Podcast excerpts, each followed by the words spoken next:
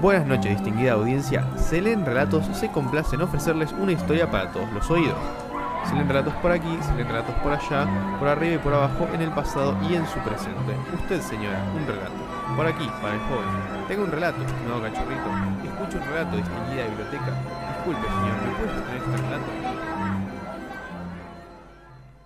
Muy, muy buenas noches a toda la estimadísima audiencia de Selén Relatos. Hemos llegado específicamente a la parte donde se lee un relato y después habla del mismo. Estoy aquí con la distinguida eh, Presencia. sí, presencia de los muebles de la habitación de la radio. Tenemos un par de sillas, una mesa, varios micrófonos. Tenemos eh, un parlante, un póster de Rolling Stones, tenemos un reloj y tenemos a Fabro. Sí, M aquí. Al... ¿Dónde está el de los Rolling? Ah, allá arriba. Está de este lado. Claro. Claro, vos porque ahora vivís en la parte de la cabina. Sí, Acá, acá, está ten- el pueblo, pa. acá tenemos uno de Papo, si no me equivoco, debe ser en Riff. Uno de Charlie, uno de Soda. eh, y otros que, bueno, hay algunos que no ubico. También aquí estoy con Rol de Canela, eh, que Rol de Canela es un personaje de Aventura. Ahora mira. estoy viendo Hora de Aventura porque terminé Steven Universe Nice. y estoy con una depresión importantísima. No. eh, entonces tengo que rellenarlo con algo que se le parezca bastante y Hora de Aventura es como una serie muy, muy, muy, muy... que va muy de la mano, tienen mismos guionistas, etcétera Y me acabo de dar cuenta de que hay un sticker pegado en el ahí en, el, en la ventanita Ah, ¿de Canela? de Rol de Canela, sí. Mira, Que es un personaje de Hora de Aventura, sí, sí. Flash.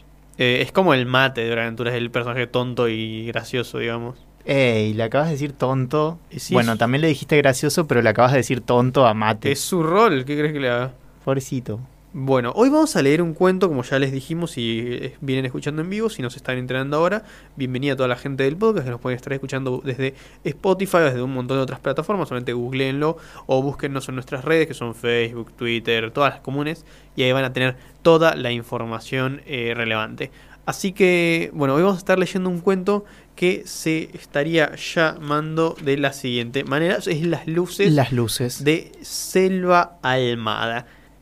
¿Quién es Selva Almada? Últimamente, ¿qué pasó? No, persona que descubrimos muy randommente. Sí, fue tipo, che, necesitamos un- una autora o une autora porque veníamos leyendo mucho varón cis, no hetero porque Hans Christian Andersen era bisexual, pero sí cis. Eh, y bueno, nos encontramos con una mujer cis que es Selva Almada, eh, que comenzamos con la presentación formal. ¿Querés decir algo antes? No, no. Tenemos, o sea, sí, comentar algunos datos de ella.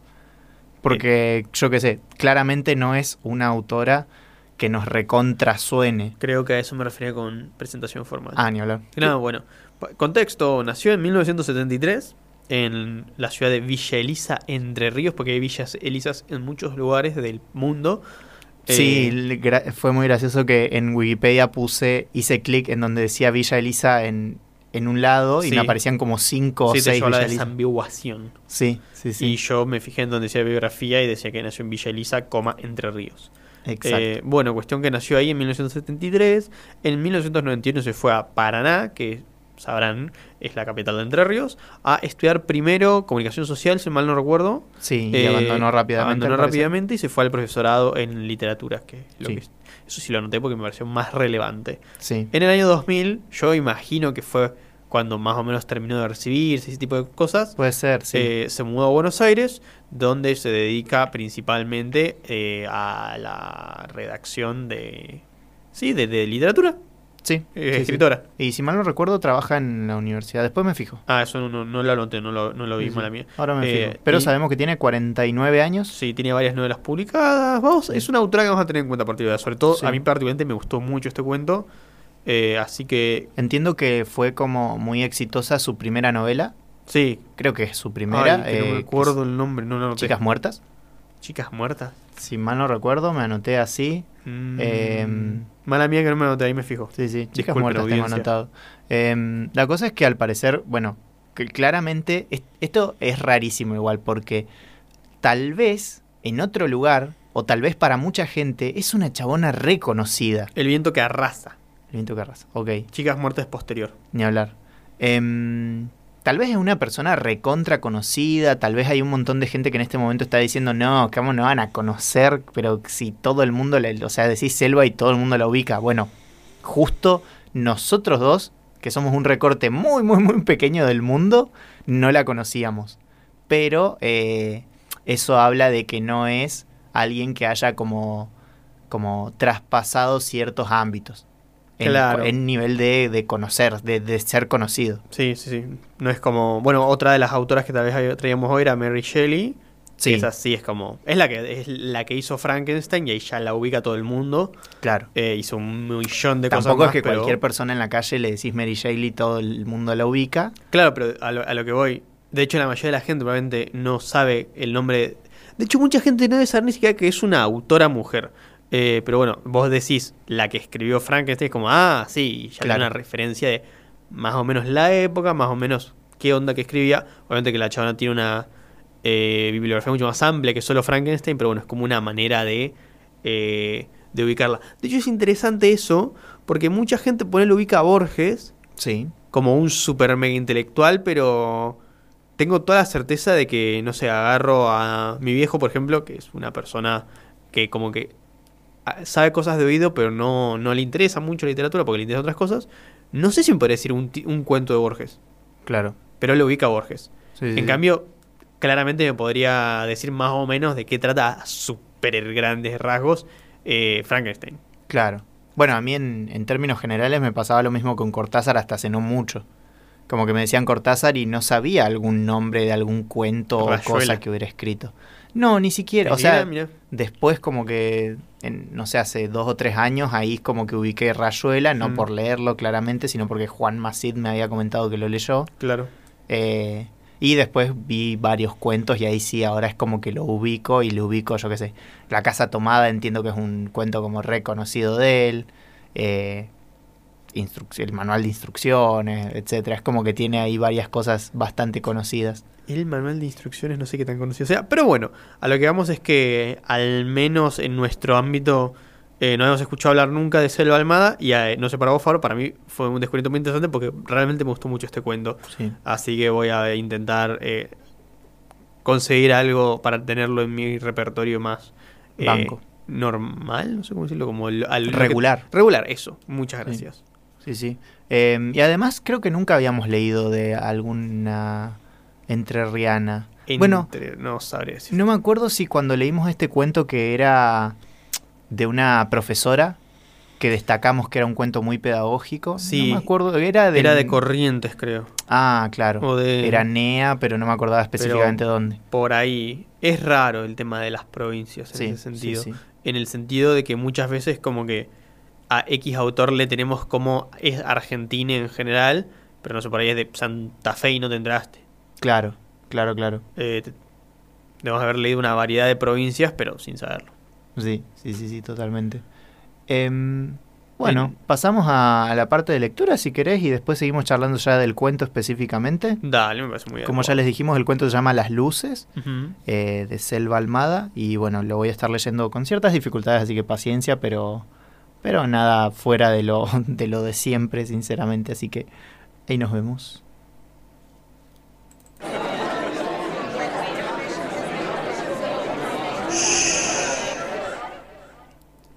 Las luces. La última vez que la vimos a la Romy fue ese fin de semana en lo del tío Daniel. La Romy no es parienta nuestra, es la hija de la novia del tío, pero con nosotros era una más, como, como hubiera sido una prima si hubiésemos, si hubiésemos tenido prima. Yo y Luis somos hermanos. El burro adelante para que el de atrás no se espante. Tapita es primo nuestro y único hijo. Y Nelson también es primo y tiene hermanos, pero son más grandes, así que no se juntan con nosotros. El grupo, cuando íbamos al campo, a lo del tío Daniel, éramos nosotros cuatro y la Romy, que era como nosotros, pero mujer. Usaba el pelo corto, sabía jugar a las pulseadas, andaba a caballo y a veces hasta usaba nuestra ropa porque era más cómoda, decía. Mi madre, que no la quiere a la novia del tío, decía que la Romy era una machona, igual que sabrá ella. A veces pienso que de haber sabido que no la veríamos más, hubiera, hubiera hecho fuerzas para grabarme en la mente cada hora, cada minuto de ese fin de semana.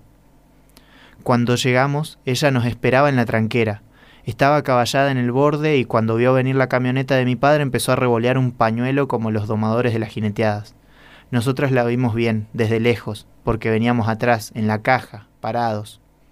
A medida que nos acercábamos, Nelson y Tapita le respondieron moviendo los brazos, y yo y mi hermano golpeando el techo de la chata con las palmas, hasta que mi padre sacó la cabeza por la ventanilla y nos gritó Déjense de joder, guachos de mierda.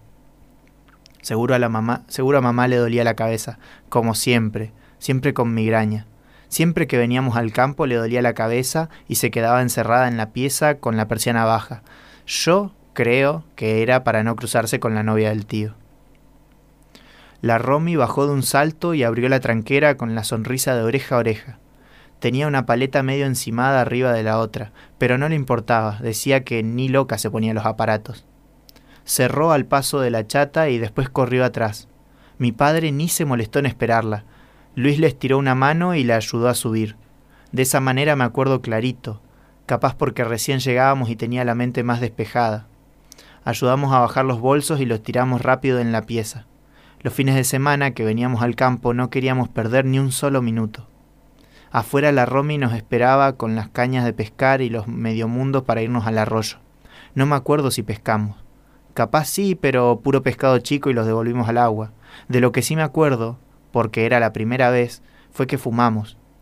Nelson le había robado unos puchos a los hermanos. Fósforos, tenían, fósforos teníamos porque nos gustaba hacer fuego. Nelson ya había probado y la Romy dijo que también. Nosotros la miramos sospechando que mentía, la agrandada. Ella blanqueó los ojos y dijo, Mi madre fuma, siempre le robó uno. Tapita, de envidioso, dijo, Qué feo una mujer fumando. A mí no me parecía feo porque aunque ninguna mujer de mi familia fumaba. Al contrario, me parecía lindo cuando los veía en las películas o en la calle. Nelson, haciéndose el canchero, le dijo a la Romy, A ver, ya que sabes tanto, pendejo, prendelo vos. Y ella lo prendió y soltó el humo, sin toser. Y después se lo pasó a Nelson, que, aunque sabía fumar, un poco se atragantó. Empezaba el verano, eran las últimas semanas de escuela antes de las vacaciones, la mejor época del año. Hablábamos de eso, seguro, de las vacaciones, de venirnos todos al campo si el tío Daniel quería, si nuestros padres nos dejaban. La Romy iba a estar ahí, siempre estaba ahí cada vez que íbamos. Por lo menos estaba ahí desde hace tres o cuatro años, desde que su madre se había juntado con el tío. Yo no me acordaba cómo era el campo antes de ella. Mi hermano, que es más grande, terminaba séptimo y empezaba el secundario. A nosotros y a la Romy nos quedaba un año más.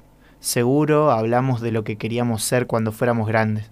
Siempre se hablaba de pavadas así. La Romy siempre decía, no sé, no me importa. Luis le decía que era una bruta, que cómo no iba a saber.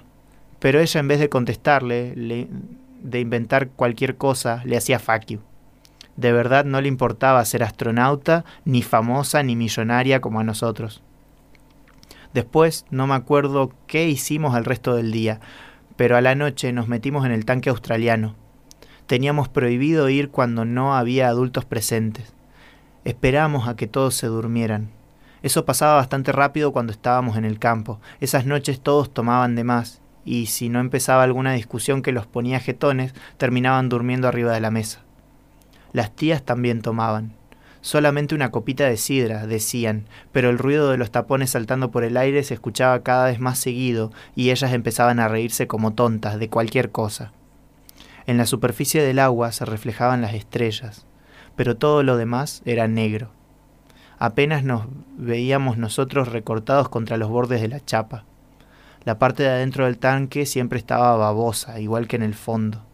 Igual jugábamos a taparnos la nariz y tocar ese fondo resbaloso, quedarnos acurrucados bajo el agua hasta que no dábamos más.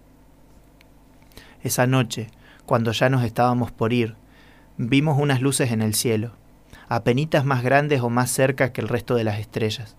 La Rom me dijo que eran ovnis, que ella veía siempre.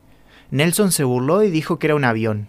Los demás no dijimos nada, pero nos quedamos mirando fijo las luces. No sé si de tanto mirarlas o qué, nos dio la impresión de que se movían muy lentamente, en zigzag. La Romy volvió a decir que casi todas las noches aparecían esas luces y que después de un rato desaparecían en el monte. Es como si vinieran a saludar, dijo. O como si quisieran acercarse de a poquito, como los perros cuando quieren agregarse en una casa, dijo. Tapita se rió y dijo, manso golazo. Pero todos nos dormimos un poco inquietos esa noche, pensando en invasiones de marcianos. El domingo ya no me acuerdo tanto de lo que hicimos. Los días en el campo eran como una copia de uno al anterior. Así que capaz fuimos de nuevo al arroyo, o estuvimos nadando en el tanque australiano con las tías mientras los hombres hacían el asado, o anduvimos a caballo. O todo eso. Me daba rabia no acordarme con claridad cómo se, cómo se acuerdan los testigos o los sospechosos de un crimen en las películas. Siempre decía cómo harán para acordarse todo lo que hicieron ese día con tanto lujo de detalle. Claro, ahora me doy cuenta de que eso es imposible, a menos que seas el asesino. Entonces te acordás bien, porque matar a alguien no es algo que hagas todos los días. Igual no sé por qué pienso en esas cosas. La Romy no está muerta.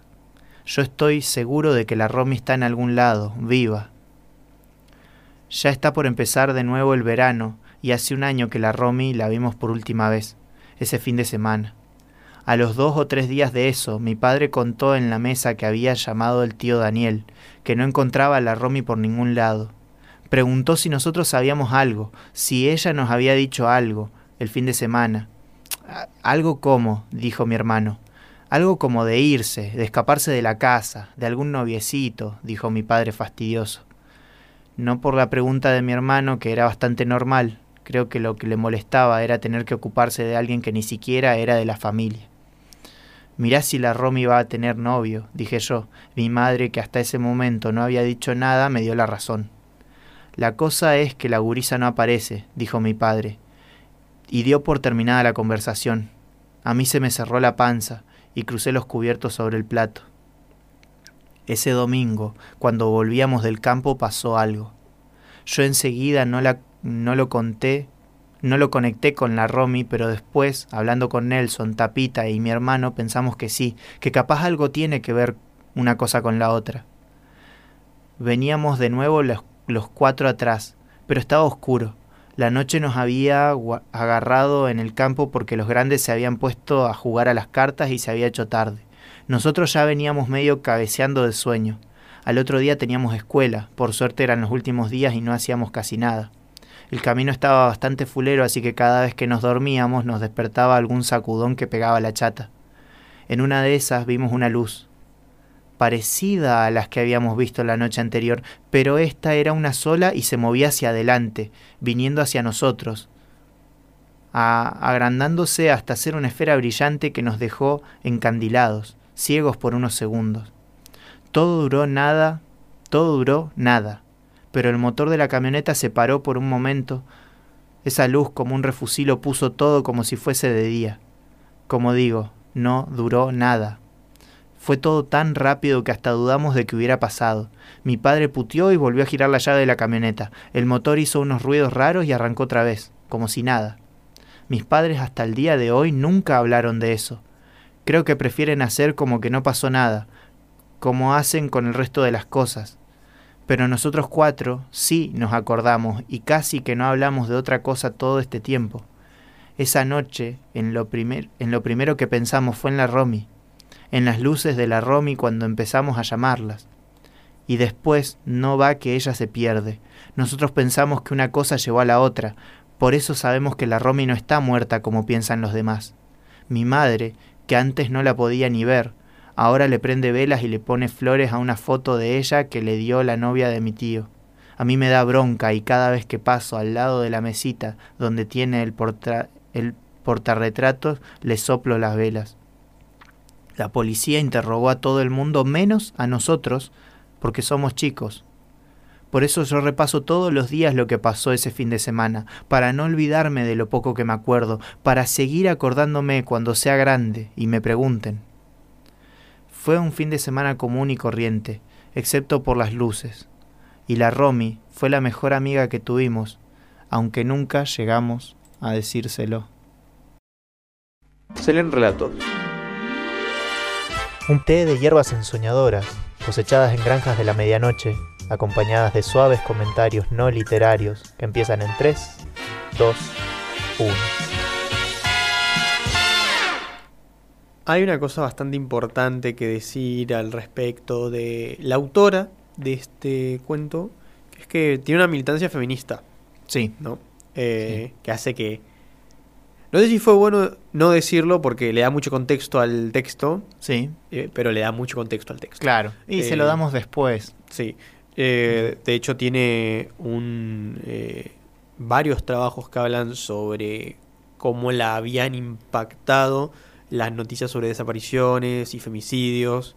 Eh, vos leíste, me acuerdo cuando estábamos preparando el programa, eh, un testimonio de ella en donde hablaba sobre que cuando tenía 13 años eh, en su pueblo había cometido un femicidio y eso le había impactado mucho Claro. al punto de llegar a decir, por ejemplo, que ser una cita que habías leído que era que ser mujer y estar viva es una cuestión de suerte, Sí. literalmente. Y eso como que enmarca muchísimo este este relato. Sí, sí, sí, en un momento también decía que eh, justamente ese, ese primer impacto Mm. con enterarse de esa noticia le, le dejó una, como una enseñanza re fuerte o una cosa re Mm. fuerte que era que no estabas, que incluso habían personas que no estaban seguras Ah. adentro de su casa. Dentro de su casa, exactamente. Es un montonazo.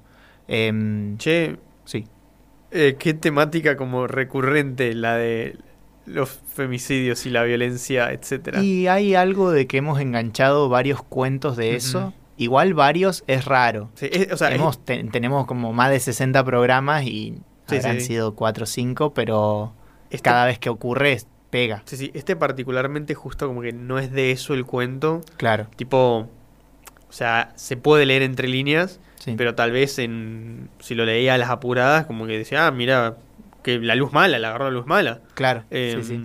Pero nada. em, Es que es, es simpático en ese sentido porque. Eh, nada, como que te plantea una cosita ahí que queda claramente muy abierta mm, eh, y te deja pensando en eso. Y creo que es medio la idea del cuento, dejarte pensando alrededor de una desaparición. Claro. Más allá de que pienses que eh, o fueron marcianos o no, o lo que sea, es como te deja pensando. Claro, totalmente, sí, sí. Lo que yo te, perdón, pues lo que yo te comenté apenas eh, terminamos de leer esto la primera vez es que me hace acordar a una cosa que me noté como subgénero de guachines en bicicleta. Sí, sí, sí. Eh, Se los describimos un poco porque, No, no tenemos un nombre. claro, pero imagínense eh, películas como ET habíamos dicho. ET, pero también Pero- eh, hay pelis como más tipo peli del domingo en Telefe. Sí, son, son, fueron muy puras en los 80 y los 90. Sí. Son estas películas en donde la acción transcurre en un pueblo relativamente pequeño. Sí. Y Y, hay lo- un grupito de chicos. Claro, los protagonistas son una bandita de chicos que normalmente se mueven en bicicleta. Sí, Generalmente varones. eh, ¿Y generalmente varones y una nena. Sí. eh, caso este. Eh, entonces, nada, hay como. Si nos ponemos a buscar ejemplos, yo, yo me anoté eh, ET, ET, sí. eh, It, la primera parte.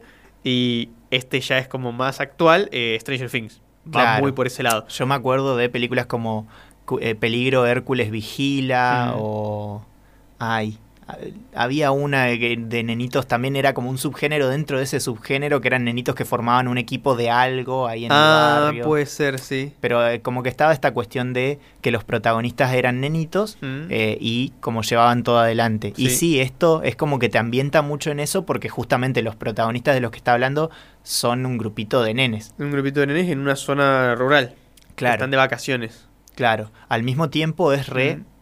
Como cotidiano, Claro. en el sentido de que literalmente eso es como una vivencia re, re de acá, de, bueno, te juntabas con nenitos y iban al campo. Mm. No necesariamente toda la gente tiene que haber tenido justo esa experiencia. Por ejemplo, yo no, creo que muy pocas veces fui atrás de una chata yendo hacia el campo y eso, sí, eh, boludeando más cerca del pueblo Claro. no, no tanto al campo. Pero, pero nada, es que juntarse con primos y eso y cosa familiar, eh, sí estoy muy familiarizado. Cada vez que hay eh, una cena familiar o algo así, me encuentro con mis primos. Claro. Así Yo que- no tengo primos de mi edad. Ay, claro. Tengo un primo de mi edad que vive en Tandil, entonces como que nos vemos muy poco y siempre nos vemos, nos recagamos a piñas. Eh, o sea, de, de, de más chicos, de grande ya no, como que... Claro. Era, era de niños, como Claro, esas cosas sí, que hacen los niños. Eh, entonces como que esa experiencia no tengo. Aparte, mm, no viví en una zona rural, viví en una zona muy urbana. Claro. Todo lo contrario a vos. Eh, y mi infancia no fue jugar a la pelota y andar en bicicleta y eso. Mi infancia fue jugar a la Play, a la compu, y Claro. iniciar y mirar Dragon Ball. O sea, Es, es una experiencia muy diferente, o sea, tan diferente al punto de que lo identifico como un subgénero. Tal vez lo que te decía hoy es que mi viejo, si ve eh, cualquiera de estas películas, en vez de decir, no, es un subgénero de eh, guachines que, han- que forman un grupito y se manejan así, Sí. me decía, y era lo que había en esa época, o sea, era común en esa época porque los niñitos salían a huear a la calle, Sí. era la diversión que había. Y que, ta- y que ni siquiera es una cuestión también, o sea, no solo de época, sino que actualmente también hay gente que se junta y se suben a la chata y van a algún lugar y eso, Mm. solo que justo no es el lugar que nosotros tenemos, sobre todo porque ya estamos en, en otra etapa, ¿no? No sé, de vuelta, no sé qué hacen los niños. Claro, Eh, pero sí, es, es, es muy... Se nota mucho esto de que dependiendo del ámbito del que sea, también, también si esto lo lee un japonés, va a ser todo re exótico. tal vez supongo. O tal vez si- no, o- ojo, o tal vez no justo, dependiendo del lugar. O si lo lee un yankee o un Mm. inglés o yo qué sé, etcétera, Mm. eh, va a ser como el, el diferente abordaje que hagas a este clima que te plantea, que, que nada, es un clima claramente como re de ahí, del lugar de donde es. Claro. Que para, o sea, en la biografía de Selva Almada también ella es de Entre Ríos y nos decía que había mucho, eh, había hecho muchos viajes familiares al Chaco, a Chaco, a la provincia de Chaco. Sí, Entonces como que está ahí por esa zona. Entonces, Claro. bueno. Otra cosa que me llamó la atención es que la escena en la que dice que se habían como puesto re en pedo los padres, sí, que eso entiendo que es común en muchas familias, Sí. justo en mi familia no. Claro, sí, en la mía Así tampoco, como, ah, pero qué particular. en, en mi familia tampoco nunca bailan, por ejemplo. Yo recuerdo que ahora ya no porque ya somos todo como todo el mundo es bastante grande, Claro, pero recuerdo que eh, se bailaba en una época bastante. sí. Eh, pero bueno, Volvi- volviendo a, al cuento, eh, más allá de, de todo este clima que genera y eso, eh, aparece justamente la cuestión de muerte Sí. o, o por lo menos desaparición. precisamente lo que yo me había notado y por eso hablaba del subgénero de guachines en bicicleta es que quería comparar este cuento con It. Sí, It, el libro, El la payaso. película de 1990 o las películas nuevas, eh, ese. Em, que, pequeño resumen, trata de que en un pueblito, en los 80 en la película, en los 50 en, en los libros y en la película vieja, eh, hay como desapariciones raras de niños, asesinato, etcétera. Entonces como que unos niños se ponen a investigar el asunto, pasan cosas, resulta que es un payaso, monstruo, etcétera. Em, a lo que voy es que hay como cosas muy raras y, y desapariciones. Y lo que me pasaba, esto incluso antes de, de saber más contexto de, de la autora, em, como que siento que It es muy fantástico precisamente. claro. Eh, en cambio, donde hubo una desaparición de esta nenita acá, aunque el cuento puede ser enmarcado en el cuento tal vez fantástico, desconozco, pero como que el misterio está ahí, eh, como que automáticamente dije, "Mm, acá hay una metáfora o una idea de, eh, tal vez porque ya como que tengo otra eh, subjetividad con respecto a la violencia sexista, a, a los femicidios, a las desapariciones, etcétera, pero era como, esto es una metáfora, pero fuertísima.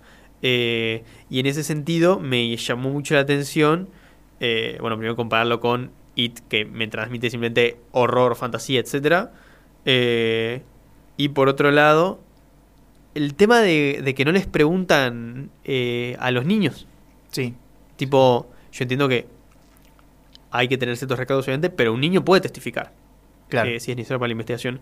Entonces, como que hay por un lado hay cuestiones de adultocentrismo muy interesantes de ver. sí. Eh, de hecho, él mismo dice como que está- es el narrador, que es un niño, o un joven adolescente, no sé cómo se diría, eh, está hablando en términos de que él quiere recordar para cuando sea adulto y pueda testificar. claro. Eh, entonces como que hay una cuestión de adultocentrismo muy fuerte ahí.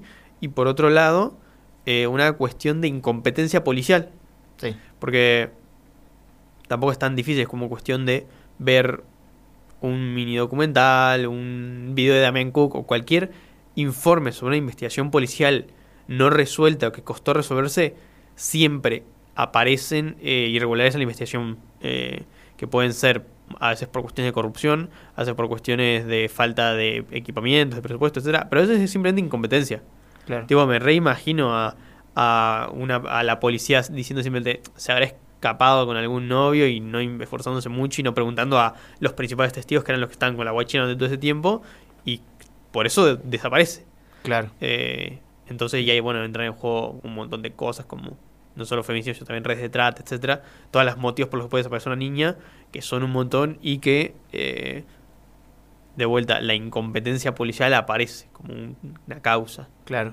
Sí, me gusta en el cuento. Eh, o sea, por un lado creo que esto que decís de que no, no, no suena a un cuento de terror o una cosa así, tipo con desapariciones mágicas y eso, como que no apunta para ese lado, sobre todo por cómo genera el ambiente. Sí. O sea, es siempre un niño contando como, un pibe contando como bien amenamente, tranca todo lo, que pasa normalmente. Entonces, todo normal. No, no te seguí, pero no te sigo. No, no, no. siento que es como que lo habla muy eh, cotidiano y tranca mm. el, el, protagonista, el narrador.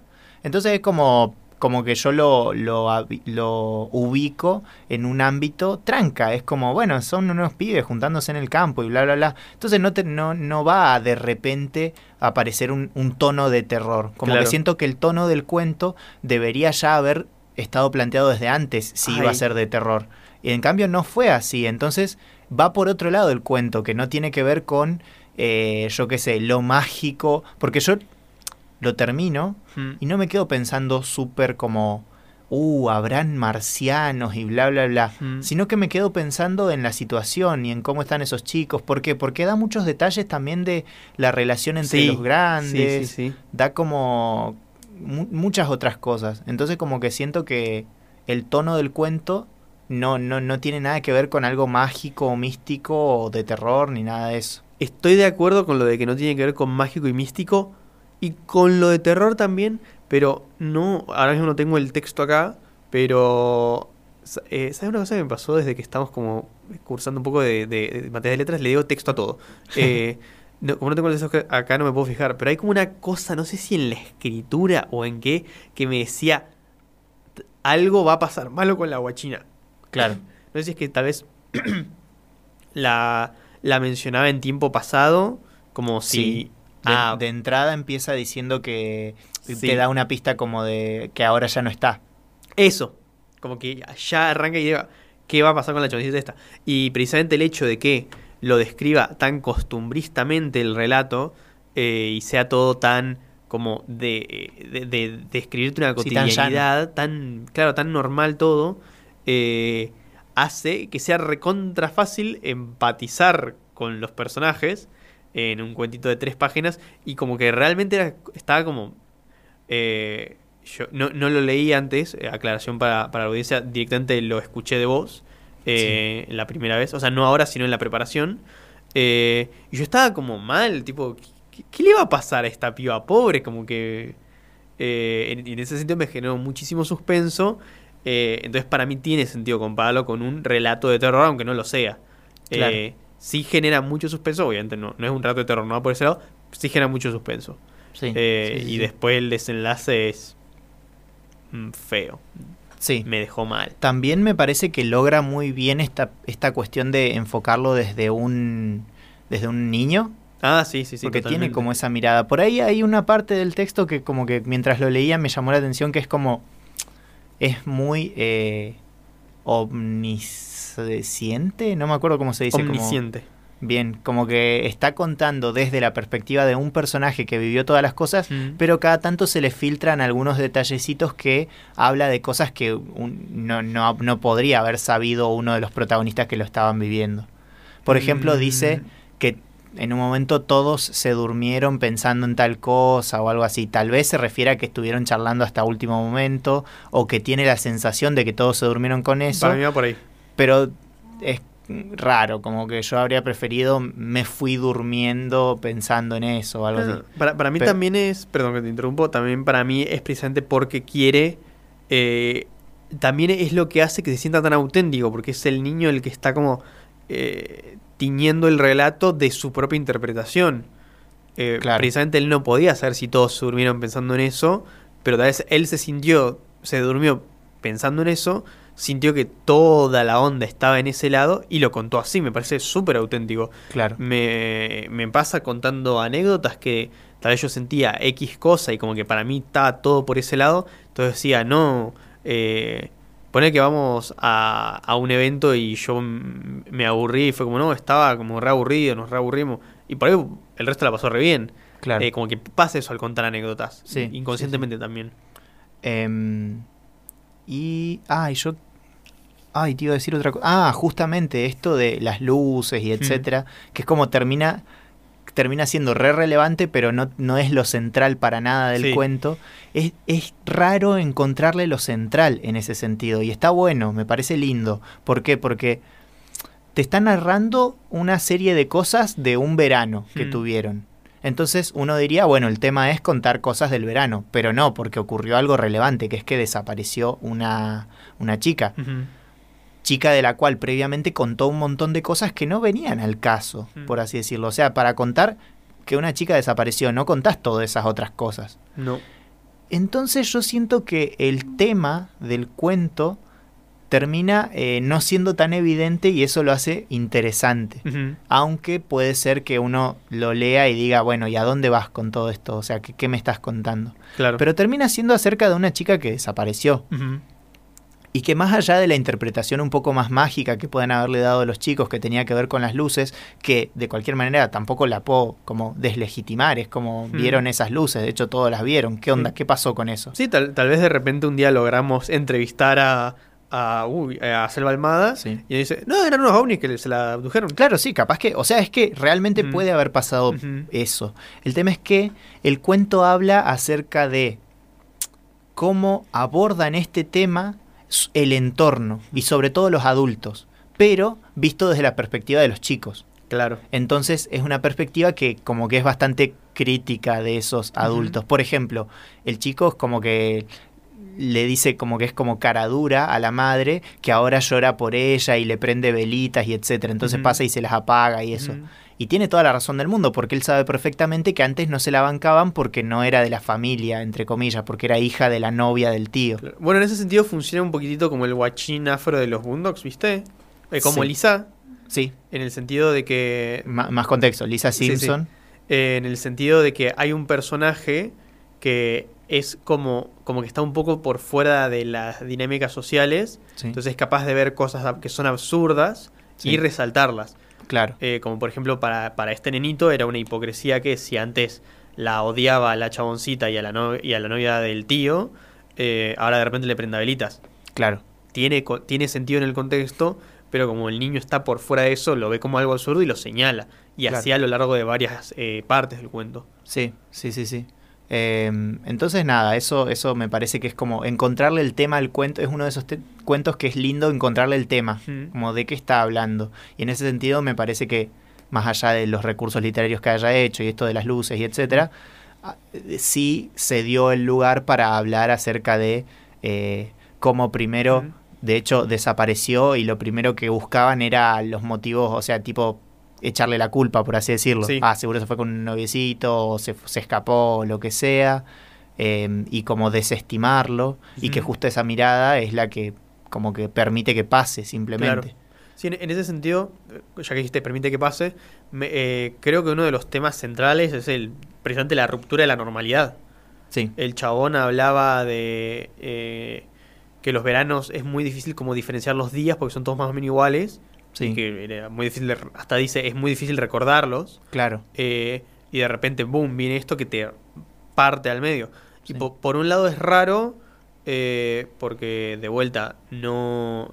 Por desgracia, las desapariciones de niñas no son algo tan raro. Claro. eh, pero sí es algo que te rompe la normalidad. Y Claro. eso está muy bien. Eso está muy bien expresado en este cuento. Precisamente por cómo venía el relato, que era tan costumbrista. No sé si Claro. está bien usado el término, pero bueno, va por ahí. O por lo menos la idea es que no se tome. Yo, yo lo siento como eso, como diciendo, como algo que te dice, bueno, no, no dejemos pasar como Claro. otro de los datos que pasó en un verano o una cosa que se repite cada tanto o cosas así, sino, che, esto es algo que llama la atención. Ujú. Literalmente en el cuento ll- llama la atención con una luz que los incandila. Claro. Pero si no hubieran estado esas luces, tal, en el cuento pasaba recontra desapercibido. Claro. Entonces, eh, y así como tal vez en ciertos ámbitos en la realidad. Em, pero bueno, nada, nos encontramos con una autora muy copada. Sí, sí, sí. Al menos a posta a mí me, me gustó mucho el, el cuento.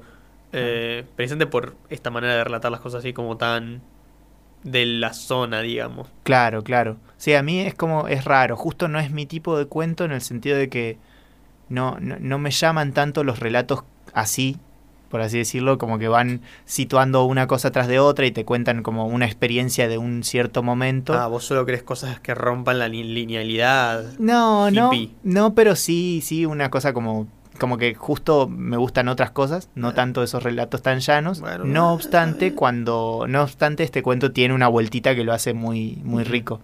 Así que igual todo eso era una apreciación recontra personal, ¿no? Obvio, sí, sí. Em, así que nada, es como que este cuento le, le- le- le da esa vueltita muy linda.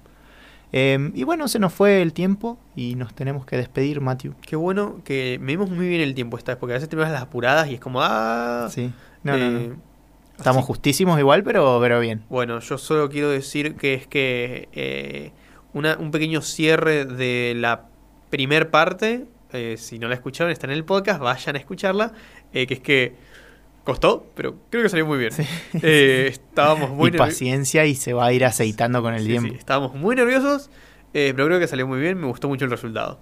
Sí, sí. Así que nada, espero que lo hayan disfrutado. Recuerden que este programa está hecho artesanalmente, con mucho amor. Es el equivalente radial a un pancito casero recién horneado. Sí. eh, a que tal vez bueno, le falta un poco de levadura. y cada tanto te sale uno medio Ah, raro. pero el no- pan no lleva levadura, sí. Sí, Ah, sí. Uh, Sí, perdón. sí. Estoy- ¿Cómo se nota que no me gusta particularmente la, el amasado. el amasado y todo eso? Me gustan otros tipos de, de cocina, justo el pan no. Pero bueno, eh, es un pancito casero hecho con muchísimo amor, así que espero que lo hayan disfrutado, gente. Y nosotros nos veremos en la próxima semana.